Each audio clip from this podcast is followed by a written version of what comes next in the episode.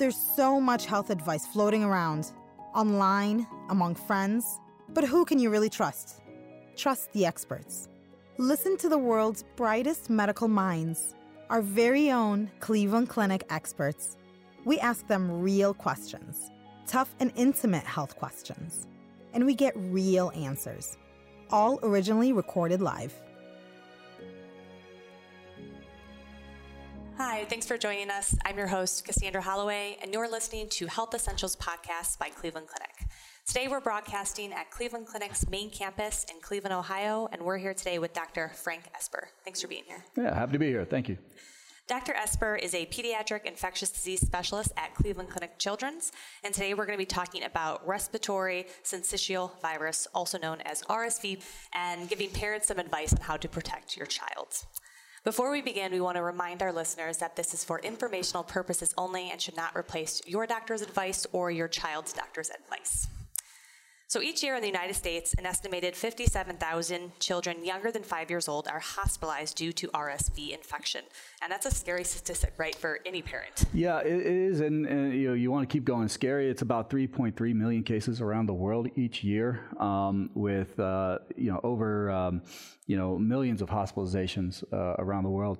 We have a lot of children um, that get hospitalized. This is one of those things where every pediatrician knows it's winter season because the hospital just fills up with small infants, mostly under the age of one, with bad, bad breathing problems due to RSV.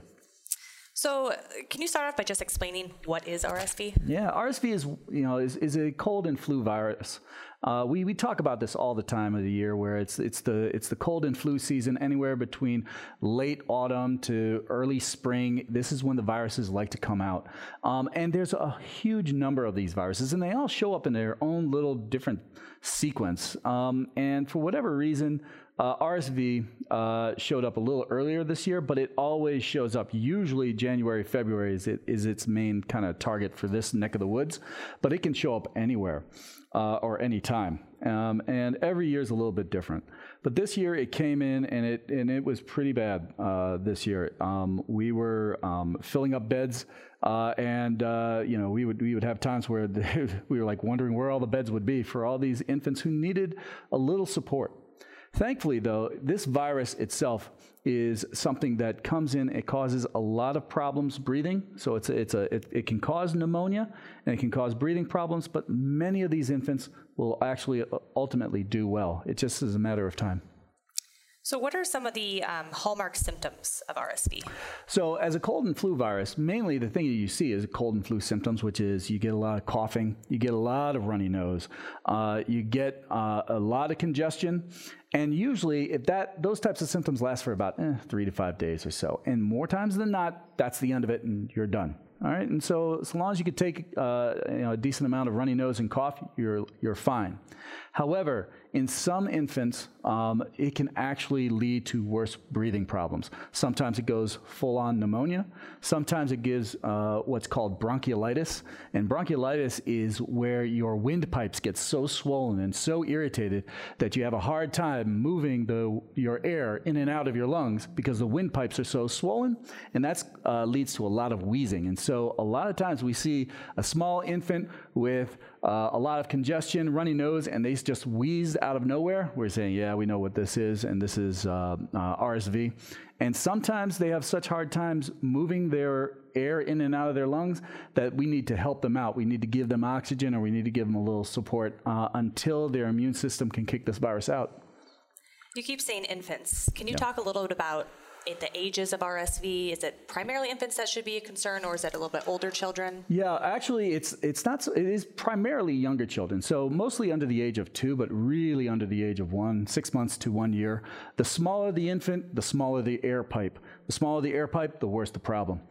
Um, however, what is more unrecognized uh, is that there are a lot of adults that have this problem too. In fact, over 30 to 40 percent of all the RSV that we recognize are actually in the adult population. And so adults, while they have big windpipes, sometimes their lungs are not as strong, or sometimes they have other medical problems like COPD, or they're smokers, or they are on medications for cancer, et cetera, and they can get really, really bad RSV too. So it's really not just a pediatric disease. There's a lot of adult problems uh, with RSV as well. But the biggest problem that we see in uh, children are those children under six uh, months of age who also have other problems. Just like I said, when adults have you know lung problems, they can get bad disease. Well, you can have a child who has lung problems too. So babies who are premature, all right, when they're born really really early, uh, babies who have heart problems, babies who have lung problems, and sometimes they, those two go hand in hand, uh, or babies who are born with a bad immune system um, those individuals can lead to um, really bad problems and really bad disease with RSV. And those are the ones we watch out for the, the, the closest. Keep an eye on. Yes, we do. For sure. Um, I want to go back to symptoms really quick. You Yeah. mentioned runny nose, um, fever, a little bit of a cough. Are um, ear infections or pink eye ever a sign of RSV? You know, that's not so much a sign specifically of RSV as it is any virus can lead to those types of things. Um, RSV by itself is not one of the hallmark pink eye um, causing viruses, uh, like let's say adenoviruses, uh, but uh, it can. Um, and ear infections, believe it or not, the lungs, the ears, and the sinuses, when we talk about sinus infections, they're all the same tube. It's just different branches off of the same tree. And so you clog up one, you back up fluid into the others. And so RSV, along with any of these others, can lead to backup of fluid into your ears, leading to an ear infection or leading to a sinus infection just because you've got so much gunk in your nose and upper airway. Uh, and so, yeah, it can lead to uh, ear infections, although it's not specifically the cause of ear infections. It, the, it and every other virus out there can lead to ear infections. Sure, makes sense. So I read that RSV is so common that most children have been infected with the virus by age two. Yeah. Um, what factors contribute to if the virus runs its course, like the common cold or flu, or if it turns more serious into RSV? Yeah, so every child pretty much gets it by the age of two, and the reason is, is that this virus knows uh, it knows what it wants to do. It wants to infect babies. It wants to infect kids, and you know these children, for the most part, um, are basically passing the virus from one one child to the next. Um, sometimes the adults we can also get RSV, but for us we just feel it's a small cold, and this small cold we still take care of our babies, but then we can pass the small cold, which becomes a much bigger problem in a small child. Uh, so it knows what it wants to do. Um, also, what we do see is that um, uh, usually it's not just one child in the family. Usually there's several other children. Those several other children, maybe at the three age, the four age, the five age, uh, they're going to preschool, they're going to kindergarten, and that's just basically viral culture media. That they're bringing on all sorts of uh, viruses, including RSV, uh, and then that can come back to the home where a smaller infant who doesn't go to daycare uh, basically uh, can get infected. Um, the main thing is that you know what. So so almost everybody gets RSV by the time they're two. Um, certainly before the time they're they're five years of age. But not everybody gets bad RSV. So what is it that really makes it bad RSV? Again, the smaller you are, the smaller your airways are, the more problems you're going to have. So the youngest infant, certainly the ones under six months of age, definitely the ones under six weeks of age. Uh, children who have, as we said, lung problems, heart problems, immune problems, people who have also neurologic problems can also lead to bad RSV. Um, Down syndrome has also been well associated with bad uh, RSV problems. And then you have um, children who are exposed to tobacco. This can lead to uh, lung problems in an infant that they don't have it themselves, but because they've inhaled uh, tobacco or tobacco smoke, that can lead to bad RSV. Or um, uh, individuals uh, or uh, small infants who aren't breastfed. We've well been shown that breastfeeding by mom gives a lot of immunity to a baby, and that babies who are breastfed do not have nearly as bad RSV as those babies who do not get breastfed. Wow, that's really interesting. So, as an adult, I could have RSV right now. And Yes. I could be completely fine. In fact, in fact, I feel like I have RSV right now, but I also have five kids at home. So it's um, you know it is one of those things where for for adults, generally little cough, little cold, um, we don't we feel oh it's just a virus. But again, what's not necessarily bad in one person can be a lot worse in another. Um, it's one of the reasons why, uh, and we'll talk about you know how to prevent is very important to prevent. Even when you think you only have a minor, minor cold, it is always very good to talk about strategies in order to prevent the spread to others. Sure. So you mentioned that January, February are like the main hot points of when RSV kind of manifests. Yeah. Can it come about any time of the year, like even in the summer or spring? You know, the answer is yeah. There's always a little bit of you know this this July you know patient with RSV. We're like, where the heck did that come from? Um, and uh, for the most part, there's always a little bit of uh, things that are happening. The, the the warmer climate you get, the longer the RSV season is. So here up in the north, we have this big six week period where there's RSV everywhere and then it's gone. You go down to Florida, all right, their, their RSV season lasts for months because it's just a little more tropical, it's a little more wet, and for whatever reason, RSV is um, pretty much there for many, many months out of the year. Also, you have to understand, though, that uh, you know when we're in July or August and we're saying, "Hey, we're in the summer," it's completely the opposite of respiratory virus season. Well, that means all the viruses are down in South America and down in the southern hemisphere, and so there's lots of RSV going on in the southern hemisphere during the summer, and then we flop back over to our winter and we see a lot of RSV happening um, here. So, it, for individuals who are traveling, all right, or for uh, infants who are traveling with their family on vacation, maybe going to Peru or maybe going to Australia. You go there in August and um, uh, August, September, or, or in July. That's actually their RSV season. Interesting, makes sense. Um, so walk us through if um, you know, say I had an infant under six months and I suspect that they have a cold and mm-hmm. they're they're at risk for RSV, and I take them to I guess let's start there. Where do I take them? Do I take them to my regular pediatrician or the emergency room? Yeah, uh, RSV is a um, it, it's it's a it's a common foe of pediatricians. We we know this germ a lot. Um, every pediatrician knows RSV. The first person, the first stop should be with your pediatrician. Now, not everybody is going to need to you know be seen by their pediatrician, but um, certainly any child uh, who is under three months of age, and if they spike any fever, you should be calling your pediatrician right there, whether it's there's a virus there or not. Any child under three months of age, we definitely want to know about it because um, children under the age of three months are at risk of getting really, really bad uh, infections. They get really sick really quick, and so we usually uh, like to see those uh, children, no matter how good they look or no matter their symptoms. Any fever, we want to see them. But certainly any child under six months of age. Certainly if they're having the runny nose, the cough, and it's the RSV season, if they're wheezing, we generally want to see them as well. Obviously, any age, if they're having troubles breathing, if they're breathing really, really fast, if they're wheezing really, really hard, if they are just looks like they're tiring out or working, uh, then we want to see them. Believe it or not, a lot of children that get admitted to the hospital um, for RSV are usually not because of breathing problems, but it's usually because they're breathing so much that they can't drink and they can't eat and they get dehydrated. And so usually the problem is not so much that uh, the, the virus has affected their lungs, as much as the virus has affected their lungs to the point that they're just not drinking their bottles and they're not able to hold anything down, or they're just too, you know, they're like too busy breathing that they don't want to eat. And so we have to bring them into the hospital just to make sure that they don't get too dehydrated.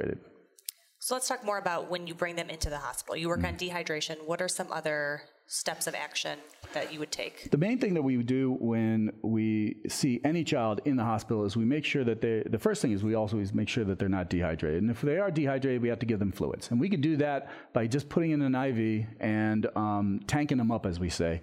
Uh, we go ahead and we give them, and they usually, when you give uh, someone who's dehydrated, you give them fluids, boy, it's it's it's actually really fun to see them turn around as quickly as they do. Um, dehydration is a very very serious problem, but it is very easily rectified if it's identified, and it's one of those things that all pediatricians are cued in on. The second thing though we do is because this is a respiratory problem, we have to make sure that there's not pneumonia. A lot of times we may get a chest X-ray to see if uh, there's a pneumonia going on. Uh, germs are, are sneaky. They like to pile on. Um, they kick you when you're down. So when you get sick with one virus, sometimes a second germ tries to piggyback off the first. Sometimes it's a bacteria. Sometimes you get a virus that leads to a bacterial pneumonia. This happens a lot more with flu, but it can happen with any virus.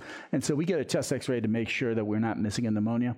A lot of times we're listening to make sure that you um, are, we, we, we measure the amount of oxygen that's in your blood. Uh, we make sure that you have enough oxygen in your blood. If you don't, we give you extra oxygen, usually through uh, like a mask or a nasal cannula. Makes them feel a little bit easier to, uh, makes them feel a little bit better. They breathe easier. Um, and then we just kind of wait until the baby's own immune system is able to kick out the virus. How long do they typically an infant stays at the hospital? It's it's it's different for every infant. Um, most infants that don't have any other problems can be in and out within a matter of days. Um, sometimes one day, sometimes a couple. Um, it depends really on whether they were dehydrated and how long does it take for, their, for them to start drinking again. I can't make a baby drink as much as I would love to say I could. Um, so it's really up to them uh, when they start drinking again. But also on the, from an oxygen standpoint, we have to make sure that they're able to hold up and get enough air in their lungs. And so we just kind of watch them and take it day by day. Now, if you have lung problems or heart problems or you were born premature, um, then it could be for quite some time. Um, those are the babies that sometimes end up in the intensive care unit because they need even more help to breathe. Uh, and in those cases, it can last days to weeks. Is there ever an issue where it's so serious that like quarantine would be involved? Quarantine's always involved, but it's not so much quarantine as much as it is isolation. Um, the the this this is a virus as again we well know it. It fills up the hospital, and by such we do not want to pass um, RSV around from bed to bed and person to person. Uh, it is something that one of the things that we quickly recognize well before they get into the hospital. We have quick tests that allow us to determine whether or not someone has flu or RSV or a whole host of other different uh, viruses. We test them as soon as uh, as soon as they get into the room or right before they even come into the hospital, uh, and we always put them on uh, uh, what's called isolation. And in this case, we put on these lovely blue gowns, but in some hospitals it may be yellow, or in some hospitals it may be pink. I don't know, but they're all these plastic gowns that are disposable that we crinkle up and throw away after we see every patient. We also wear gloves so that we are basically protecting ourselves from getting the RSV on us. And then when we go into the next patient's room, we don't pass it on to them. So we wear gloves, we wear gowns, we wash our hands before we go into the room, we wash our hands when we come out of the room, we take off all our gowns and gloves, and we go to the next room where we may then put more gowns and gloves on again, washing our hands and doing it over and over and over again. You can see how serious not we spreading do. it is that you guys take we seriously. take it we take it extremely serious because just because you know someone's in the hospital with RSV doesn't mean that everybody in the hospital has RSV. Um, there are people who have surgeries. There are people who have cancer and they're receiving treatments, or people who just broke their leg uh, and uh, need some uh, uh help with that. And we don't want to, uh, like I said, these germs love to kick you when you're down. They will take advantage of any of those cases to cause more infection. So for parents who might be bringing their infant into the hospital, if they see this type of protocol, mm-hmm. know that it's in good safety protocols, basically, that you're following this for a reason. Yeah, in fact, a lot of times in um, you, will see this type of protocol actually in the waiting rooms of both the emergency department as well as your pediatrician's office. They'll have masks available. They'll have sanitizers available right in the waiting room that you guys can use. Or if your baby is coughing, you can put a mask on her to pre- or him to prevent uh, the spread of germs within the uh, waiting room. What are some complications of severe RSV? Well, when it gets really bad, all right, when the windpipes swell shut um, and you can't get air to your lungs, that's what we try to avoid. Um, and we try to make sure that we, we give them as much oxygen as you can. But when it, in, in the the worst case scenarios, it leads to what's called respiratory failure. You can't get oxygen to your lungs. Um, Thankfully, that does not happen very often in um, the United States. In developed countries, RSV causes a lot of hospitalization, but not a lot of death. In developing countries, it's flipped. Uh, there's a lot of death, a lot more death um, from uh, uh, RSV because they just don't have uh, the ability to test or the ability to support um, infants who have really, really bad breathing problems. In the worst situations, uh, we have to actually put them on a breathing machine um, to basically breathe for them, uh, or in, in the most extreme can, uh, uh, examples, they go on cardiopulmonary bypass, where, which we call ECMO, which is basically we just say, don't worry about the lungs, don't worry about the heart. We will oxygenate the blood for you until uh, the, the lungs have healed enough that they can uh, go back online and uh, start breathing on their own. Interesting. So, just as a rule of thumb, under three and your child has a fever, call your doctor. If they're having trouble breathing, call your doctor. Yes, anytime. It doesn't matter what age. You could be 59. Go ahead and call your doctor if you're having trouble breathing, Absolutely, period. yeah. Um, so you talked a little bit about treatment once they're in the hospital, kind of Yeah. the breathing treatments. Are there any sort of medications that you would typically give a child with this? Yeah, unfortunately, no. Um, there, there are a lot of medications out there that are trying to um, uh, work with uh, uh, prevent RSV and prevent um, you know people from who have RSV from getting really really sick. Unfortunately, we haven't really we and there there are multiple ones that are on trials right now, but for the most part, they they they really have not shown to be a lot of benefit. We actually have a medicine that's been around for decades called ribavirin, and unfortunately, the medicine side effects are worse than the disease itself. And so the answer is that we just while it it does kill the virus, it doesn't help the patient. And so that's our problem right now. The biggest ones that we're working on right now are fusion inhibitors, um, and these seem to show some promise, but and here's the, here's the deal with these viruses. And if, I, if I'm going to show you what, what, what is a virus's MO, how does it operate? It basically get in, replicate, and get out quickly. All right, get in, get out. That's what it does. And so that's why most people are only sick for three days. All right, most people get sick and get better, but that's the three days that all it needs in order to um, replicate a whole bunch and spread to the next person. Um, what the problem with medications is that you get sick on the first day. You say, "Well, let's see how it goes. Maybe tomorrow you'll be better." And then that's on day two. Well, day two, yeah, you're really, really sick. Let's go ahead and call your physician.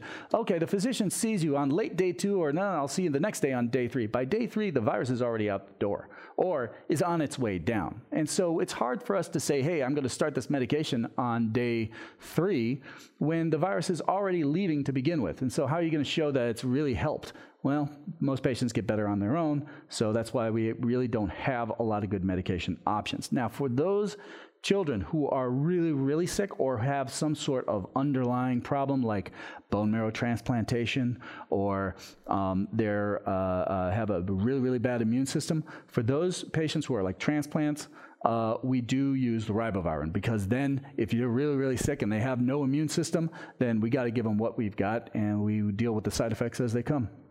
Interesting. So, is there a vaccine for this? No vaccines. We do have what's called a prophylaxis, um, and that is we have we know what this virus is, we know what it looks like, and we can make a bunch of antibodies to it. So what we do is we have targeted uh, mainly this protein. It's called the fusion protein. It's the main protein for um, uh, the immunologic response against uh, RSV, and we can make a batches of it. We can make gobs of the stuff. And we find those babies who are most at risk of getting hospitalized. All right. And so those are the babies who are born premature, or those are the babies who have heart problems, or underlying lung problems, or neuro problems, or immune problems. And we say, okay, hey, in the first year of life, we're going to give you this medicine during the RSV season. And basically, we're pretending to be, uh, we're, we're basically boosting the immune system with all these antibodies. And it really helps prevent hospitalization. It doesn't necessarily prevent disease. They may get a cold from the virus, but they don't get nearly as bad as they would have in those kids who, don't, uh, who didn't get the uh, immune globulin. And so this is what we have used. Now, unfortunately, it doesn't really work for adults or older kids. And so we have we can't give older kids or adults this uh, medication, and it doesn't help once you already have the infection. So it doesn't help from a treatment standpoint. But that's the best thing. There are several vaccines, and we've been trying vaccine. I mean, we've known RSV for decades. Uh, we actually did have a vaccine, a um, uh, uh, a neutralized uh, vaccine in the 1960s, I want to say, and it actually led to worse RSV, believe it or not. The vaccine completely backfired on us, and we had to stop it really quick. Um, and because of that vaccine backfire back in the 60s, we've been extra cautious about getting um, uh, an RSV vaccine. We had to make sure that it's extremely safe. But we have several in the pipeline right now. Um, and some of them are uh, in basically in the phase one, early phase one trials. Some of them are actually moving forward into in phase twos and phase threes, and we're going to see where it happens. But that is like the holy grail of pediatrics: is preventing RSV. Uh, and if we do get a vaccine, then I certainly know that there's going to be a lot of happy pediatricians out there because we are dealing with so many babies, and we feel bad for them. They're so they're struggling so much. They're wheezing. They're unhappy. They're they've got runny noses. They just they're just miserable. Um, and sometimes, and a lot of times, they do have to come into the hospital. And so, a good vaccine will be a really big boon to pediatrics and and to infant health. Fingers crossed for that. We can, yeah. Um, so the last thing I want to talk about here is prevention. You mentioned you might, you know, be feeling under the weather today, and you have children at mm-hmm. home. So what can adults do to protect their children? Kind of what steps can they take? What advice do you have? Yeah. Um, the, the, the advice to prevent RSV is the same thing that we do for most of these viruses, and it really begins in the hands and the hand washing. The way that this virus goes from person to person and place to place isn't that you got coughed on by somebody and then that, that those, those cough droplets go right into your mouth or into your nose. No, usually you cough into your hands, and then your hands go on to something else, and then that something else goes on to somebody else's hands, and then that goes into their mouth. Um, so the best thing to do to prevent uh, to, to, to basically break that transmission cycle is to wash your hands. Every time you wash your hands, you are breaking the cycle. You are preventing uh, any of these viruses from who jump onto your hands by washing them. You clean your hands, and so those viruses can't get to you. But also, any viruses that you coughed and got onto your hands from you, you can't spread to anybody else. So washing your hands, um, you know every time you cough or every time that you're interacting with individuals, preferably before you interact with them, is the best thing that you can do. It's one of the reasons why we always wash our hands before we go to see a patient and we wash our hands again after we see a patient. Now, a lot of kids, and remember, this is a baby thing, right? This is a two year old. Two year olds can't really wash their hands very well. They don't have the coordination to use soap and water and to do it for 20 seconds. They don't have the attention span for 20 seconds. Um, what you can do, though, is the alcohol based rubs, especially for the younger age groups, seem to do a lot better. They understand how to do to, to rub uh, this around their hands. And so if they, if you use the alcohol-based scrubs for the youngest children, and then for the older children, you know, once they're in preschool, they can definitely use um, either uh, soap or those alcohol-based rubs. That really helps. Talking to, um, you know, prevention also is um, not telling people to touch their nose, to rub their eyes, you know, to stick their you know fingers into their mouths. Uh, again, we're talking about two-year-olds. They're going to do that anyways. Sometimes they're going to scratch their butt and pick their nose. Sometimes at the same time. That's what we call normal two-year-old.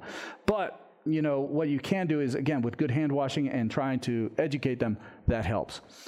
Again, RSV. I just want to also make un- make sure that everybody understands. Remember, RSV is also an adult problem too. It's an under-recognized adult problem. So when your child who's at two or three years of age and is at home with a runny nose, cough, maybe a little wheezing, who's going to be watching? Most of the parents have to go to work. Usually it's the grandparents that sometimes come over and they watch the babies. And so it, it's very important to make sure that the grandparents know to wash their hands, to wash the baby's hands, to make sure that they don't get um, uh, the RSV that can then cause a lot of problems in the adults too is um, getting the flu shot part of that?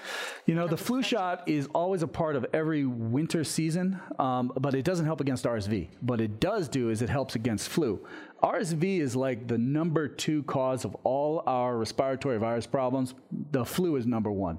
Um, and so we see tens of thousands of deaths each year. And this, then in this case, the flu really, really is a bad problem in, a, in adults, especially over the age of 65. But under the age of two also causes really bad uh, uh, infections.